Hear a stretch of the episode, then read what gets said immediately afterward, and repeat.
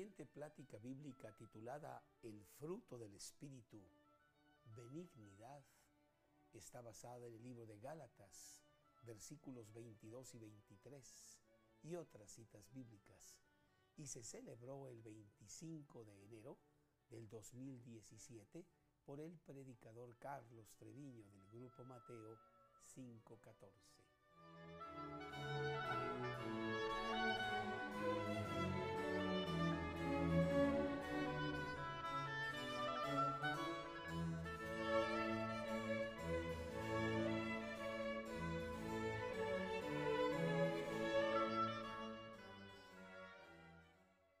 Dios promete, cuando tú vienes a Cristo en tu, y invitas a Cristo a tu corazón, Él promete muchas cosas que te va a dar.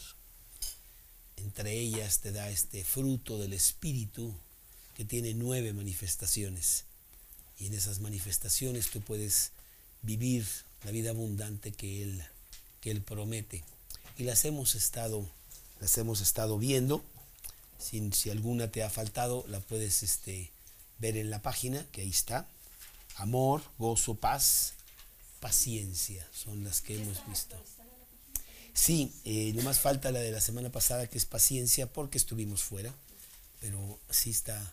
Quieren hacer muchos cambios, no me quiero meter en eso, pero a mí lo que me importa es de que las predicaciones estén y ya que hagan todos los cambios que quieran. Eh, y sí las hemos estado le poniendo falta la de la semana pasada, paciencia, pero yo espero que ya mañana quede.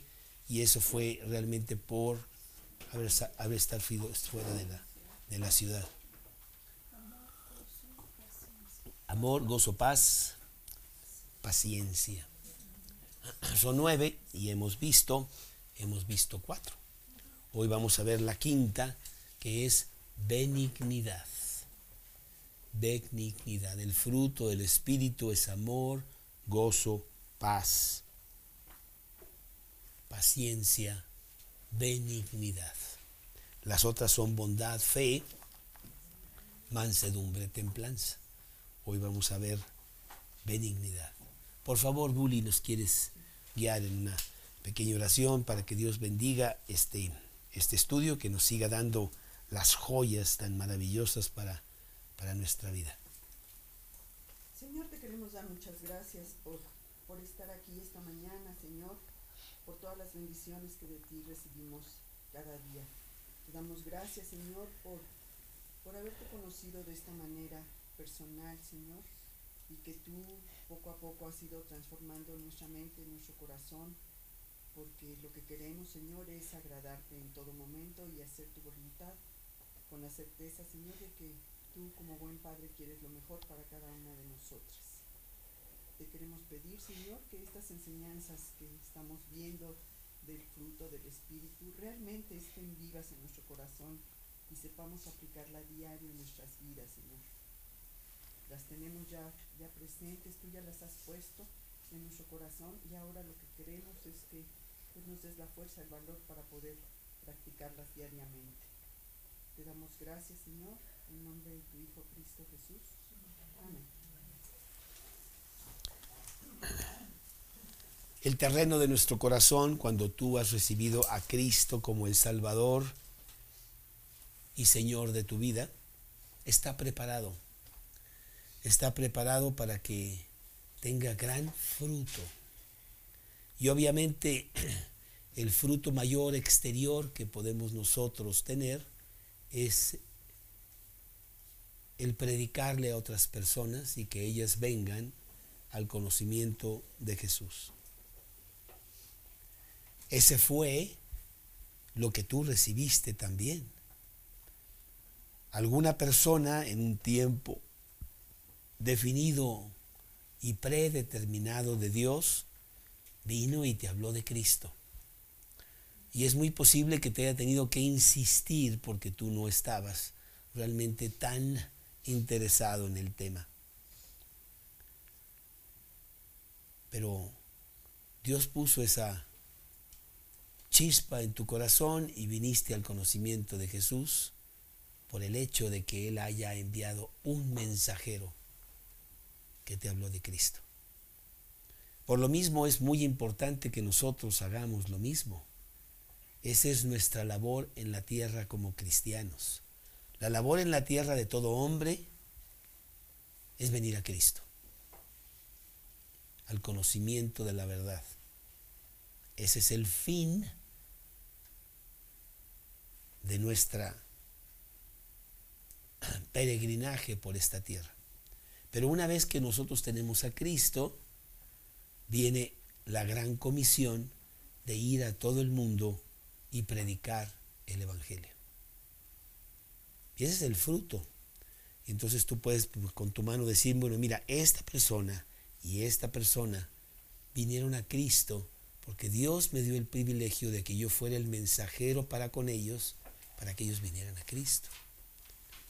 Y puedes tener muchas personas, o una, o no sé cuántas, pero sí esa es nuestra labor. Independientemente de cuánto sepas de la Biblia, porque muchos me dicen, pues es que no sé tanto como para decirle a otros. Bueno, esa es una excusa, porque sabes muchísimo, tienes a Cristo en tu corazón. Yo estaba predicando de Cristo el día siguiente de haber recibido a Cristo en mi corazón sin saber dónde estaba el Evangelio de Juan. Y esa es la labor de todos nosotros. Y si no lo haces, entonces ese fruto está medio desperdiciado y, empiezas a tener tú, también eh, desilusión, te falta algo, y es que necesitamos hablar de Cristo. Es una necesidad, ¿eh? no es, un, es un privilegio, pero no es un don. Es, una, es tan necesidad para el cristiano como respirar para el humano. Así de importante es. Y con este fruto del Espíritu se hace muy sencillo hablarle a las personas porque ellos ven que hay algo diferente en tu vida que lo que hay allá en el mundo. En el mundo vamos a encontrar egoísmo, vamos a encontrar vanidad, vamos a encontrar las cosas que solo ofrece el mundo y que están contrarias a Dios.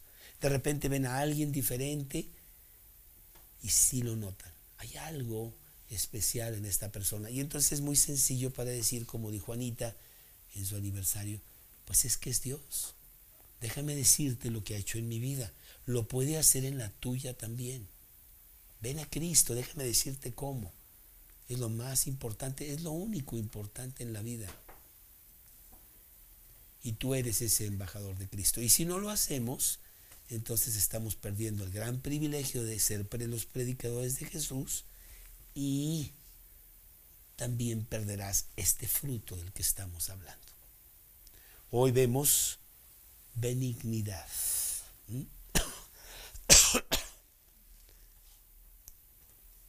Benignidad ciertamente está ligada a misericordia. Una palabra que poco oímos en el lenguaje diario de la vida. No sé cuándo fue la última vez que haya alguien de allá afuera usado esa palabra. No la usa. Porque sí es ausente de la persona no cristiana. Es la preocupación, el interés sincero por otra persona. Eso es, así de sencillo. Nosotros tenemos un instinto que Dios puso para la preservación de la humanidad, para con nuestros hijos. Tú tuviste tus hijos, Pichu, ¿verdad? Y nadie te dijo, pero había algo en tu corazón que era muy importante cuidarlos. Y dejabas de dormir en la noche y preparabas lo necesario para que estos niños salieran adelante. Es el instinto materno normal que hasta los animales lo tienen y mueren por proteger a sus crías. Pero en el cristianismo va más allá, en donde empiezas a preocuparte por muchas personas que ya no son de tu familia, con las cuales no tienes nada que ver realmente, tu vecino, eh, tu jefe en la escuela, en el trabajo, tu profesor, las personas con las que tratas. Y te extiendes, te, te proyectas hacia ellas con el amor de Cristo que emana de tu corazón de una manera natural. Tampoco dices es mi obligación ir a hacer esto y soy cristiano. No es así, sino que al tener a Cristo en tu corazón bien fincado en el centro de tu vida, esto sale de una manera natural. Estamos nosotros ah, orando por las personas que ahora son nuestros vecinos y ya tenemos exactamente una en la mira, una señora hija de cubanos que ha tenido ya contacto con nosotros y estamos orando para que en el momento adecuado parece que hay gracia al estar hablando con ella. Fuimos a su casa, conocimos a su mamá, conocimos a sus hijas, etc. Extendernos para hablarle de Cristo. Entonces esa preocupación viene porque Dios la pone en tu corazón. Nos importa mucho el destino de todas estas personas. Y la mayoría del mundo diría, pues a mí qué me importan, a mí qué me importa mi vecino si come, si no come, y lo saludo y tengo un trato bien con él desde el punto de vista moral, pero en realidad no hay ningún interés. No es así con el cristiano. Al punto, como decía Soco, de que ves estos misioneros que tienen tal preocupación por otras personas que van a puntos muy lejanos, con mucho sacrificio, derramando realmente sus vidas para predicar el Evangelio a pueblos de culturas tan diferentes, con lenguaje totalmente diferente. Y pues ellos lo hacen para cumplir con el mandato, pero emanando, saliendo este fruto, benignidad. Lo vemos en, el, en la definición de amor de Primera de Corintios capítulo 13 ahí en Primera de Corintios capítulo 13, que tú conoces muy bien ese pasaje, que habla del amor, del verdadero amor de Dios. Primera de Corintios capítulo 13, versículo 4, el amor es sufrido, el amor es benigno. Ahí está.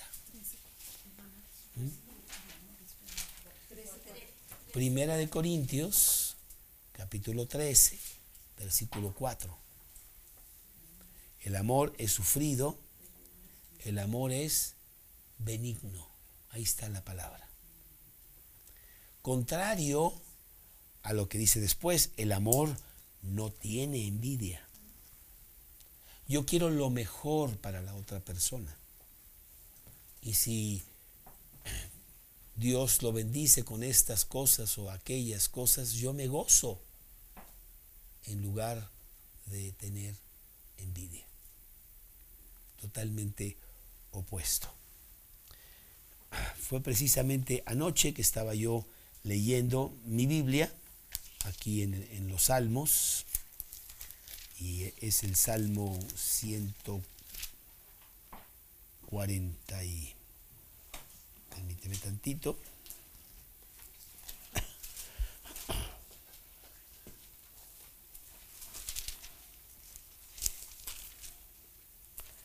Que constantemente dice, porque para siempre es su misericordia. Esa noche lo estaba yo, yo leyendo, permíteme. Sí, es el 136. Y tanto quiere que nosotros tengamos esa palabra en nuestra vida que lo repite en cada versículo. Salmo 136, versículo 1. Alabad a Jehová porque Él es bueno, porque para siempre es su misericordia. Versículo 2, porque para siempre es su misericordia. Versículo 3, porque para siempre es su misericordia. Ok Dios, ok Dios, ya, ya, ya como que sí, ya estoy entendiendo. Pero lo dice exactamente 26 veces en cada versículo dice, porque para siempre es su misericordia. El modelo gigante que tenemos nosotros de benignidad es misericordia. Inclusive es una palabra que podemos usar con los no cristianos y les va a impactar. Y no sé, el otro día estaba yo en la natación, ahí nadando algo, ¿verdad? Y con el profesor de natación yo le decía, debes de tener misericordia conmigo. Y así como que ah, no es una palabra que se, que se use en el vocabulario diario. Y entonces la va sacando, porque es una palabra realmente muy, muy importante que debe de ser parte de tu vida. Porque es un atributo importante de Dios. La misericordia, la misericordia de Dios que es para siempre. Dios muestra su gran misericordia para con nosotros todo el tiempo. Primero al morir por nosotros en la cruz, que siendo aún pecadores Cristo murió por nosotros. No lo merecíamos para nada, merecíamos todo lo contrario, y Él de todas maneras va a la cruz y muere por nosotros. Ahí está su misericordia. Y habiéndonos apropiado de ese sacrificio para nuestra vida y teniendo a Cristo como Salvador y Señor de nuestra vida, Él continúa extendiendo su misericordia a nosotros. Hay tantos, tantos versículos acerca de eso. Salmo 33, 5. Salmo 33, 5.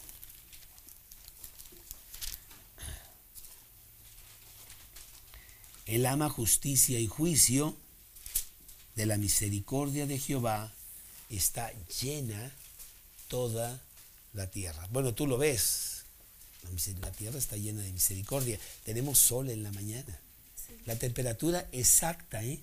que nosotros tan limitados que somos, que no la levante 5 grados porque nos morimos, que no la baje 10 grados porque nos morimos. Pero Dios la manda a través de millones de kilómetros que viene del sol exacta, porque esa es su misericordia.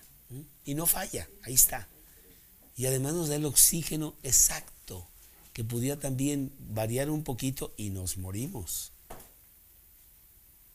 Y nos da el agua refrescante que necesitamos todos los días, que es muy importante, el elemento más importante para la sobrevivencia del hombre. Su misericordia es amplia y su misericordia está por todos lados. La tierra está llena de su misericordia. Salmo 89, 14.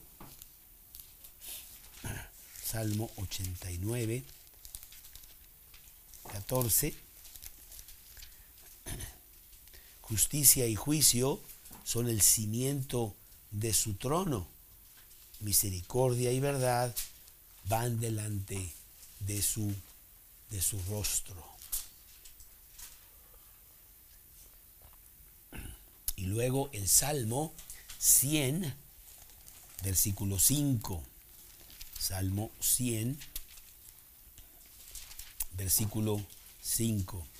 Porque Jehová es bueno, para siempre es su misericordia y su verdad por todas las, las generaciones. Ahí tenemos el modelo y como cristianos queremos seguir ese modelo. Cristo mismo, constantemente en su ministerio aquí en la tierra, mostraba esa misericordia para con todos. Nosotros tenemos un problema muy grave, específicamente en México, por la diferencia tan grande económica y social que hay en el país. Hay gente realmente muy pobre en México gente que se está muriendo de hambre. Y esa es la mayor parte de México. Como nosotros vivimos en este condominio tan bonito, no nos damos cuenta. Porque bueno, la vecina veo que tiene y tiene dos coches y no sé qué. Pero si vamos a los lugares remotos de México, México está terriblemente mal. En Chiapas y en Oaxaca y en Zacatecas y por todos lados. Sal de la ciudad y agarra el camino y empieces a ver la miseria, la miseria de nuestro pueblo. Y somos nosotros los que queremos extendernos. Cristo lo hizo. Cristo no tuvo acepción de personas, Él no vivía en, este, en ah, Santa Fe, no sé qué, ¿no? y no tenía ni dónde vivir. Pero Él se extendía a toda persona. Y eso también debe de ser nuestra, nuestro modelo. Marcos capítulo 1, versículos 40 y 41. Marcos 1, 40 y 41.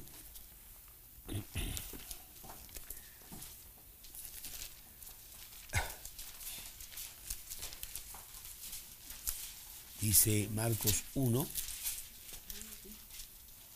40 y 41, vino a él un leproso, rogándole en cada la rodilla, le dijo, si quieres puedes limpiarme. Y Jesús, teniendo misericordia de él, extendió su mano y le tocó. Y le dijo, quiero, sé limpio. Bueno, el leproso era una persona realmente inmunda, una persona que tenía que estar fuera de la sociedad, se creía fuertemente en esos tiempos que era muy contagiosa la lepra y entonces para nada te acercabas a un leproso. Inclusive eh, cuando ellos iban caminando tenían que ir gritando inmundo, inmundo, para que la gente se, apartara. Bueno, Jesús no se aparta para nada. Inclusive dice que le toca. Él extiende su misericordia. Él extiende, y yo creo que el ejemplo más fuerte de Cristo para con su misericordia soy yo. Que Él haya extendido su misericordia a este tipo de lo peor, que soy yo, pues sí tiene que ser muy grande su misericordia. Pero eso es lo que Él quiere, también extenderlo para que nosotros lo hagamos. Su interés por los demás era físico en este pasaje Él le limpia la lepra. Pero mucho más que eso, el interés de Jesús para con la gente era su curación espiritual. Él veía con mucha facilidad su, la necesidad de la gente para que pudiera ir al cielo. Mateo 9, 35 y 36. Mateo 9, 35 y 36.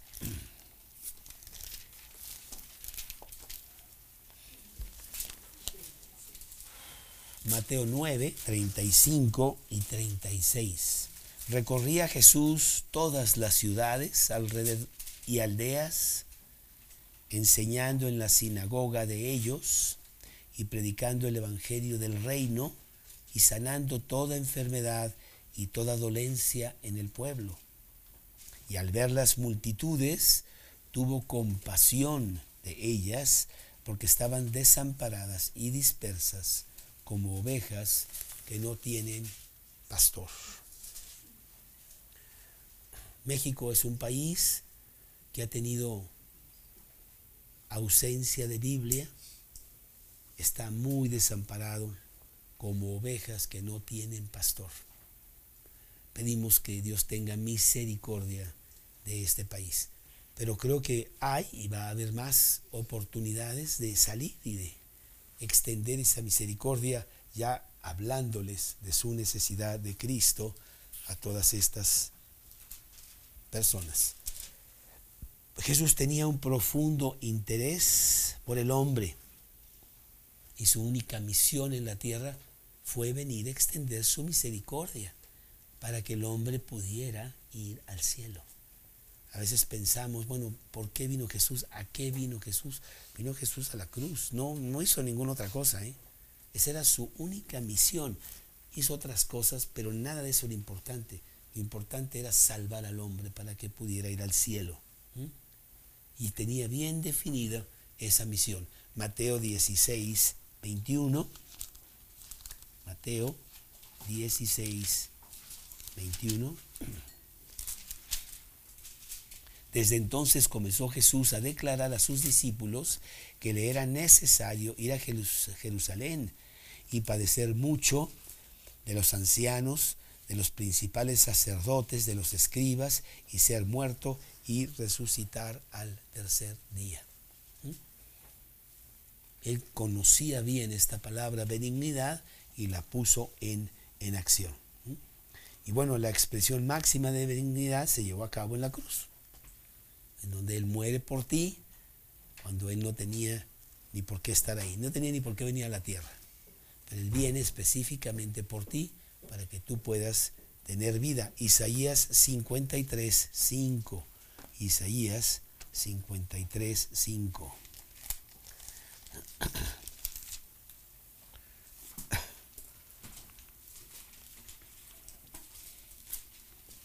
Mas él herido fue por nuestras rebeliones, molido por nuestros pecados, y el castigo de nuestra paz fue, fue sobre él. ¿Mm? Y por la cruz fuimos nosotros curados. Tuvimos la oportunidad de venir a Cristo y que esas puertas abiertas fueran también para nosotros y pudiéramos tener la vida eterna. ¿Mm? Me quitó la culpa, me quitó mis pecados, los limpió completamente para que yo pueda entrar al cielo cuando yo, cuando yo muera. Anoche que estaba yo viendo esta, este funeral de esta persona, eh, muy bonito porque él, cantaba una canción que se, que se llama, es una canción muy bonita en inglés, que se llama Seguro en los brazos de Jesús. Entonces están trayendo el féretro para eh, la ceremonia que van a hacer en honor a él y están cantando esta canción. Y la está cantando él, porque él la cantaba. Y es verdad, o sea, yo estoy seguro en los brazos de Jesús, hoy, mañana, en la semana entrante, cuando muera. Ya lo tengo. Y yo quiero extenderlo a los demás. Esa misericordia que Dios me extendió a mí, ahora quiero compartirla porque pues eso es la misericordia que ahora tengo en mi corazón como fruto del Espíritu. Es uno de esas manifestaciones de fruto del Espíritu que ya está ahí en el terreno de mi corazón, que me ha cambiado, que me ha moldeado y que ahora necesito que los demás también lo escuchen. Yo no sé si lo van a tomar o no, ese no es problema mío, ese es problema de la persona y de Dios. Pero yo sí tengo el privilegio y la responsabilidad de llevarlo a otros. Inclusive el, Juan el Bautista, ahí en, en Juan 3:30, habla de que su ministerio ha terminado porque lo que él necesita hablar ahora es de Jesús, hablar a los demás de Jesús. Juan 3:30. Juan 3:30 es necesario que Él crezca y que yo mengüe, que yo me vaya pagando.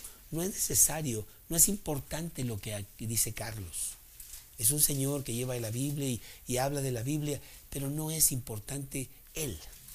Es importante lo que Él proyecta de aquella persona que es la importante que es Cristo.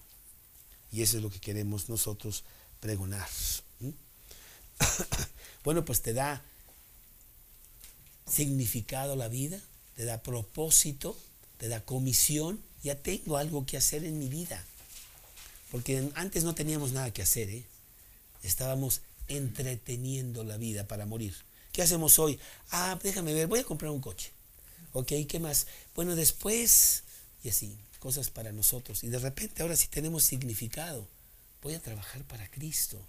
Voy a hacer algo para la eternidad diciéndole a los demás de que ellos pueden tener aquello que me fue conferido a mí gratis, porque Cristo vino a través de una persona y me lo entregó a mí también. Esa es la misericordia que tú quieres extender a los demás. Y esto te da a ti victoria, te da fuerza. Tus problemas, tus preocupaciones, pues realmente cobran un lugar muy pequeño ante la grandeza de lo que estás haciendo, ¿no? Tienes victoria. Primera de Corintios 15, 57. Primera de Corintios 15, 57.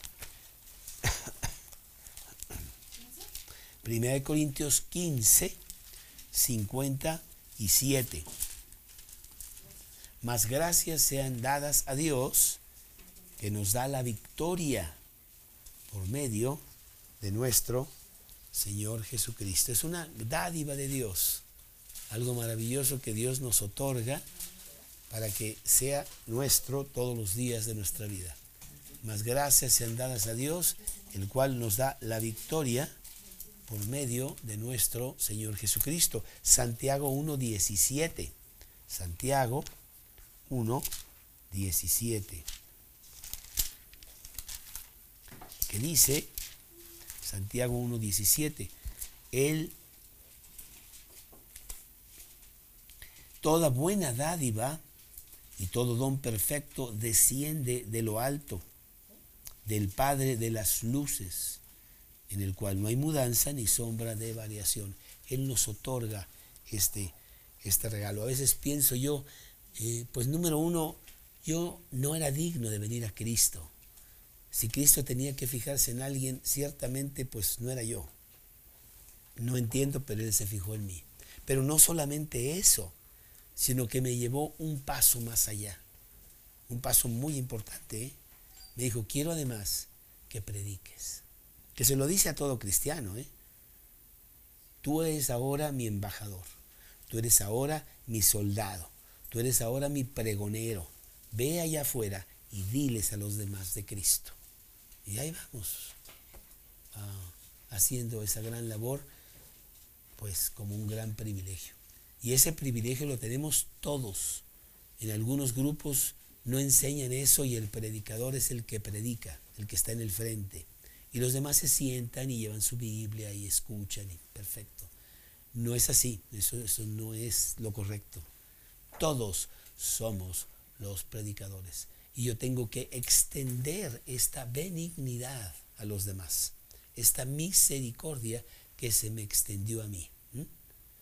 Dios me la dio, Cristo me lo enseña por todos lados, pues ¿qué tengo que hacer yo si no es lo mismo? Y si no lo hago, pues el fruto del Espíritu está desperdiciado.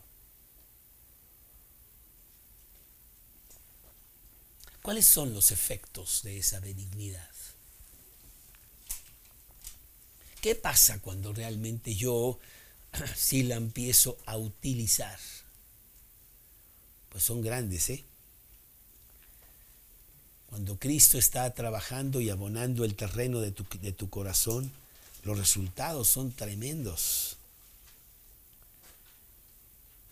Él, él, penetra y empieza a cambiar tu vida. Hay una transformación tan importante que es muy notoria por todos lados, en tu casa y fuera de tu casa. Y como es ausente allá afuera, pues sí causa mucho impacto. Si es un lugar totalmente oscuro, en donde no puedes ni siquiera caminar porque no ves nada, y de repente ves una luz, esa luz es ah, muy brillante. Esa luz es ah, difícil no verla ante la tremenda oscuridad. Y esa luz eres tú y de repente Dios está transformando tu vida, todo mundo lo nota. No saben cómo definirlo, no saben por qué, no saben qué es eso, pero sí lo notan. Algunos lo notan mal y dicen, no, lo que pasa es que está loco, lo que tú quieras. Pero todos lo notan porque dice la Biblia que nosotros somos la luz del mundo. y estamos arriba de la mesa para que se proyecte y que todo el mundo, todo el mundo la vea. Mateo 5:43. Mateo 5:43 dice,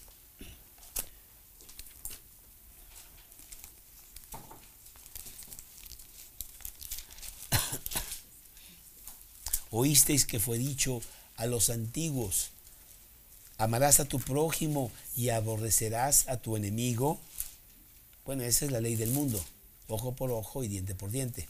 Pero yo os digo, amad a vuestros enemigos, bendecid a los que os maldicen, haced bien a los que os aborrecen, Orad por los que os ultrajan y os persiguen, para que seáis hijos de vuestro Padre que está en los cielos, que hace salir el sol sobre malos y buenos, que hace llover sobre justos e injustos. Porque si amáis a los que os aman, ¿qué recompensa tendréis? ¿No hacen lo mismo los publicanos? Y si saludáis a vuestros hermanos solamente, ¿qué hacéis de más? ¿No hacen también así los gentiles?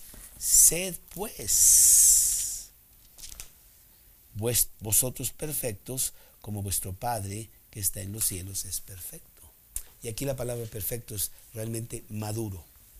Una persona que quiere extender su cristianismo para que el mundo lo vea. Por eso eh, hemos ah, insistido mucho en que tengas tu Biblia contigo en todo momento y la lleves. Yo la, yo la llevé ayer ahí, fui a bañarme al club y ni la usé, pero estaba conmigo.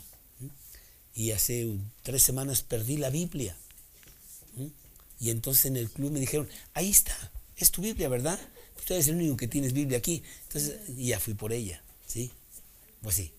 Entonces sí estamos siendo notorios, sí estamos pasando el mensaje aunque nosotros no estemos hablando necesariamente, que también lo hacemos, ¿no? Extender esa misericordia. Sencillamente nuestra vida empieza a tener el beneficio de ser un derrame de bendiciones por donde quiera que vamos. Entramos a un cuarto y parece que prendieron la luz. Mira, ya llegó. Que no sea lo contrario. Ya llegó Patty. Sí, parece que se apagó la luz. Qué lío. No, ¿verdad? Que sea al revés. Que sea una bendición. Aunque no estén de acuerdo contigo, ¿eh? derramas realmente bendición. Oramos por los demás, entregamos bendiciones a nuestros peores enemigos. y no porque queremos recibir algo. En realidad recibimos poco y muchas veces recibimos puro ultraje. No, no recibimos nada, ¿eh? Este, sino que damos. Porque dando es como recibimos, dice Jesús, allá en Hechos 23, 35, algo así. Dando es como nosotros recibimos. Y es parte de esa misericordia. Entonces tienes que extenderte, tienes que extenderte a los, a los demás.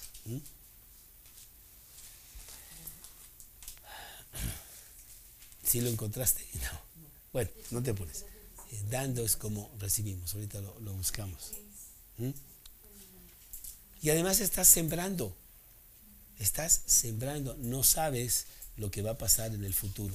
Hay un versículo que a mí me gusta mucho, que siempre espero que sea para mí en el futuro. Eclesiastés 11.1. Eclesiastés 11.1.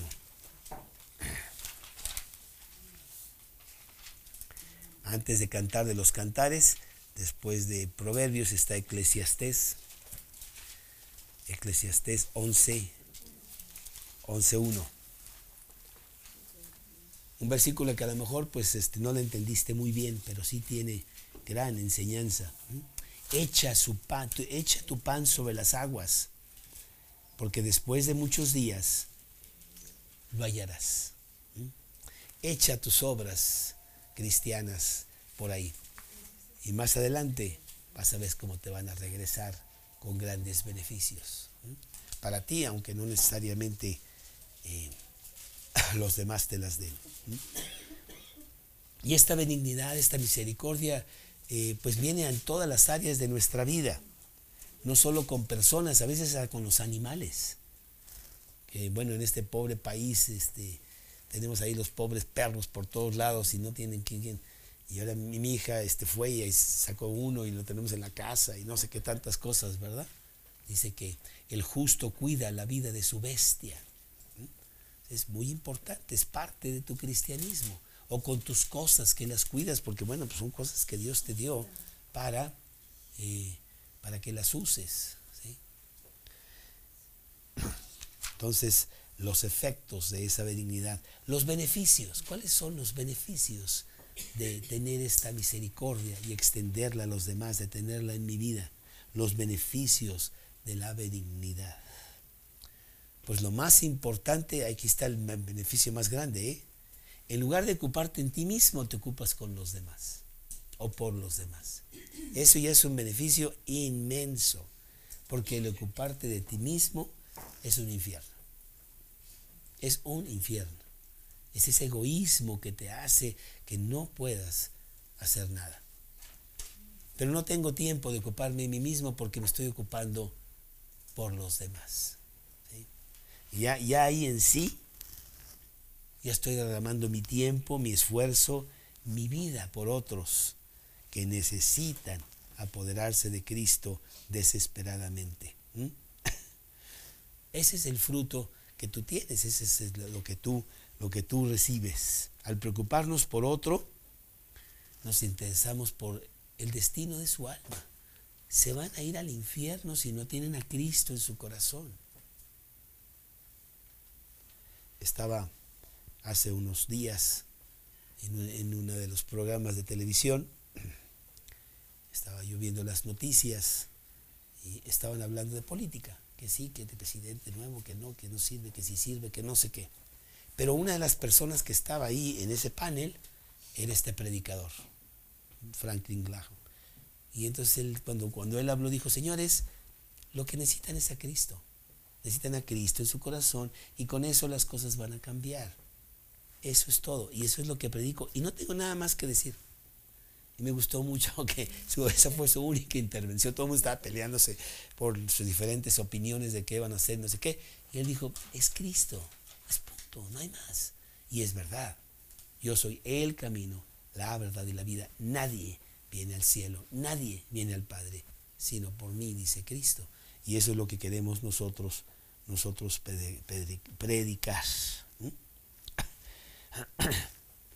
Y pasamos nuestro tiempo en eso. Y vamos con personas y, los que ganamos realmente somos, somos nosotros. Porque una vez que esta persona viene a Cristo, ahora tú tienes que ayudarla a tener las profundidades de Cristo. Tienes que invitarla a los estudios, tienes que pasar por Él. Él no tiene mucho interés. El interés son sus cosas del mundo, pero poco a poco tú puedes irle mostrando que vaya transformando sus valores. Y lo sigues, lo buscas, te juntas con él, le contestas sus preguntas y muy pronto hasta tienes un discípulo en donde las cosas que tú has aprendido se las vas a pasar a él. Porque lo que a mí me han dado no es para que yo lo guarde, sino para que lo pase a otro. Dios mandó a alguien que me instruyó en las cosas de Cristo. Y ahora mi responsabilidad es hacer lo mismo, es extender esa misericordia. Los beneficios son inmensos.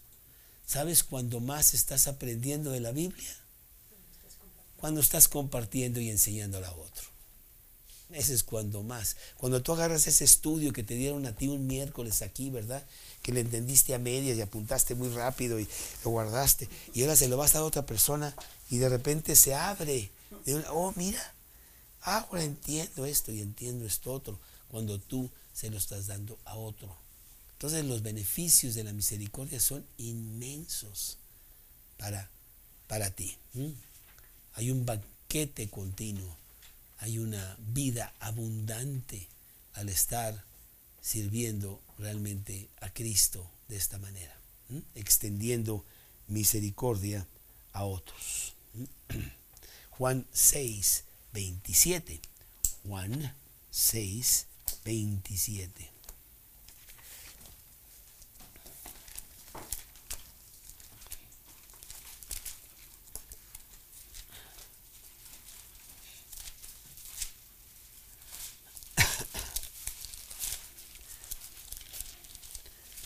Juan 6, 20, 27, que dice, que dice así, trabajad no por el pan, no por la comida que perece, sino por la comida que a vida eterna permanece, la cual el Hijo del Hombre os dará, porque a éste señaló Dios el Padre.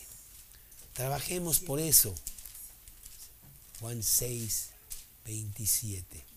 Trabajar por las cosas del Evangelio.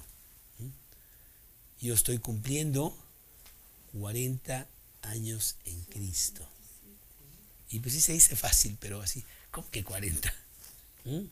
El 28 de febrero de, 2000, de 1977.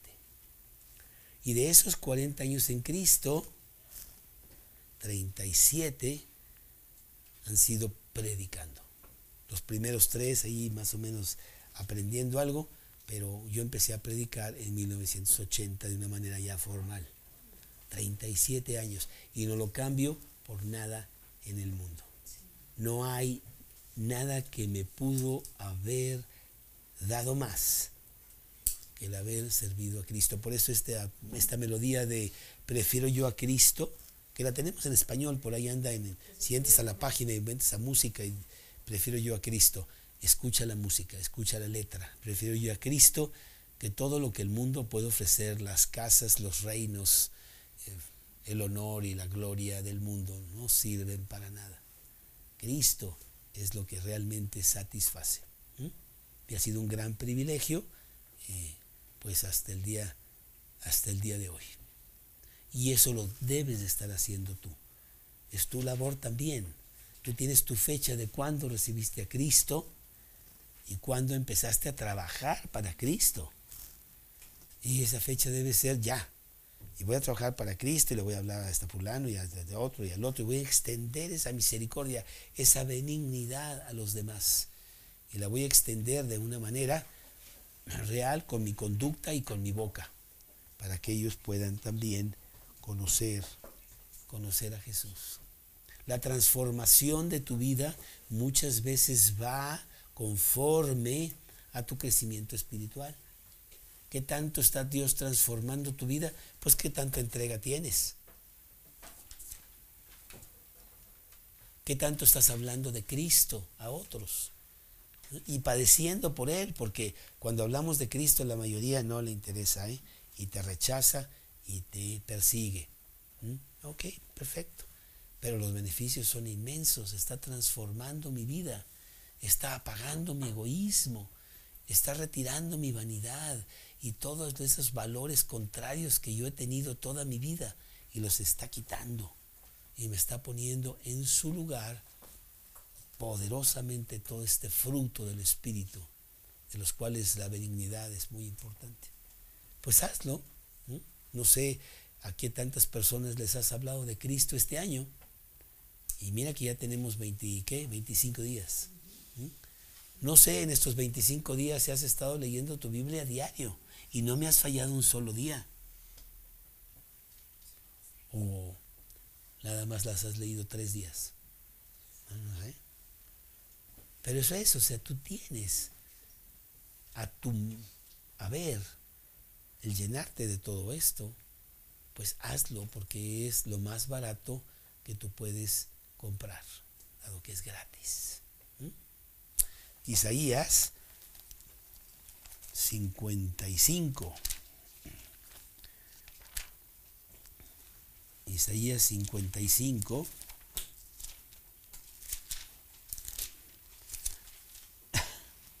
Versículo 1 creo que es. A todos los sedientos venid a las aguas y a los que no tienen dinero venid comprar y comer, venid comprar sin dinero y sin precio. Isaías 55.1. Es gratis, es tuyo. Cristo quiere que lo disfrutes y que te llenes de eso. ¿Por qué gastáis el dinero en lo que no es pan y vuestro trabajo en lo que no hacía? Oídme atentamente y comed el bien y se deleitará vuestra alma con grosura. No hay nada que te va a satisfacer más que trabajar para Cristo. Trabajar para Cristo primero tú leyendo tu Biblia, tu oración, tus estudios y después tomar todo eso y llenarte, llenarte de Dios. ¿Sí? ¿Sí?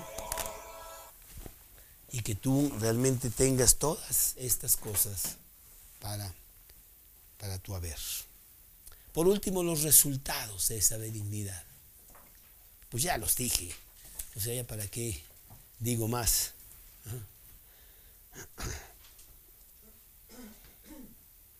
Bueno, pues yo creo que el resultado mayor es que te va a hacer sufrir, ¿eh? Te va a hacer sufrir por todas estas personas por las cuales estás orando y no han venido a Cristo. Y te estás preocupando mucho y estás orando cada día más y no sabes qué hacer. Dios, por favor, haz algo para que estas personas vengan a Cristo. Y estoy hablando de tu esposo y de tu mamá y de tu tío y de tu vecino y de tu jefe y de todas las personas que tienes en tu lista. Y realmente te angustias y dices, bueno, pues realmente no es mío eso, es de Dios, pero yo debo tomar mi, lugar y voy a estar orando por ellos. Tantas personas que tú conoces y que van derecho al infierno porque no tienen a Cristo. Y es la mayoría del mundo. ¿eh? Las cosas están peor que nunca. Vas a Europa en donde empezó la reforma y están, pero muy mal. Las iglesias inclusive están vacías. Hablas de Cristo y se burlan de ti. Ay, por favor, estamos en el siglo XXI, con celular y este, este, computadora y todo. ¿Qué, te pasa? La verdad las cosas están muy mal, pero tú eres el pregonero. Qué beneficio tan grande. Las personas hundidas en la horrible, terrible oscuridad. Dios te va a usar y te va a dar grandes bendiciones al estar predicándole a otros. Hazlo. Derrama esa misericordia a los demás. Y esa misericordia estará contigo todos los días de tu vida. Salmos 26, Salmos 23, 23, 6.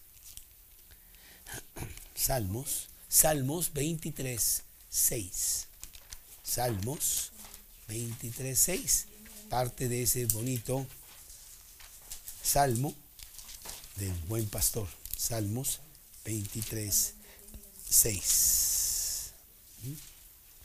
Ciertamente el bien y la misericordia me seguirán todos los días de mi vida. Y en la casa de Jehová moraré por largos días.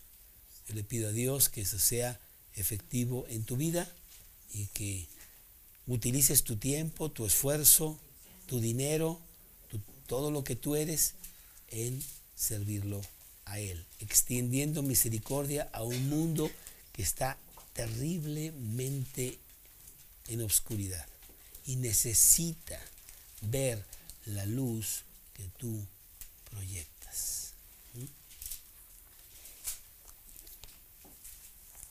Señor, te damos muchas gracias. Gracias porque has llenado nuestra vida con misericordia, compasión, benignidad para nosotros, para nuestra vida misma, pero es tanta que se derrama de una manera natural hacia afuera para que el mundo vea que Cristo es la solución, que solo con Cristo puede haber una vida abundante aquí en la tierra. Y solo con Cristo podemos llegar al cielo, porque Él pagó por nuestros pecados en la cruz. Señor, que tú me uses a mí intensamente para que otras personas te conozcan, para que vean a Cristo en nuestra vida, porque esa es la gran comisión que tenemos. Estamos muy gozosos de tener este privilegio. Gracias por escogernos a nosotros para este gran trabajo. Te damos gracias, te lo pedimos en el nombre de Cristo Jesús.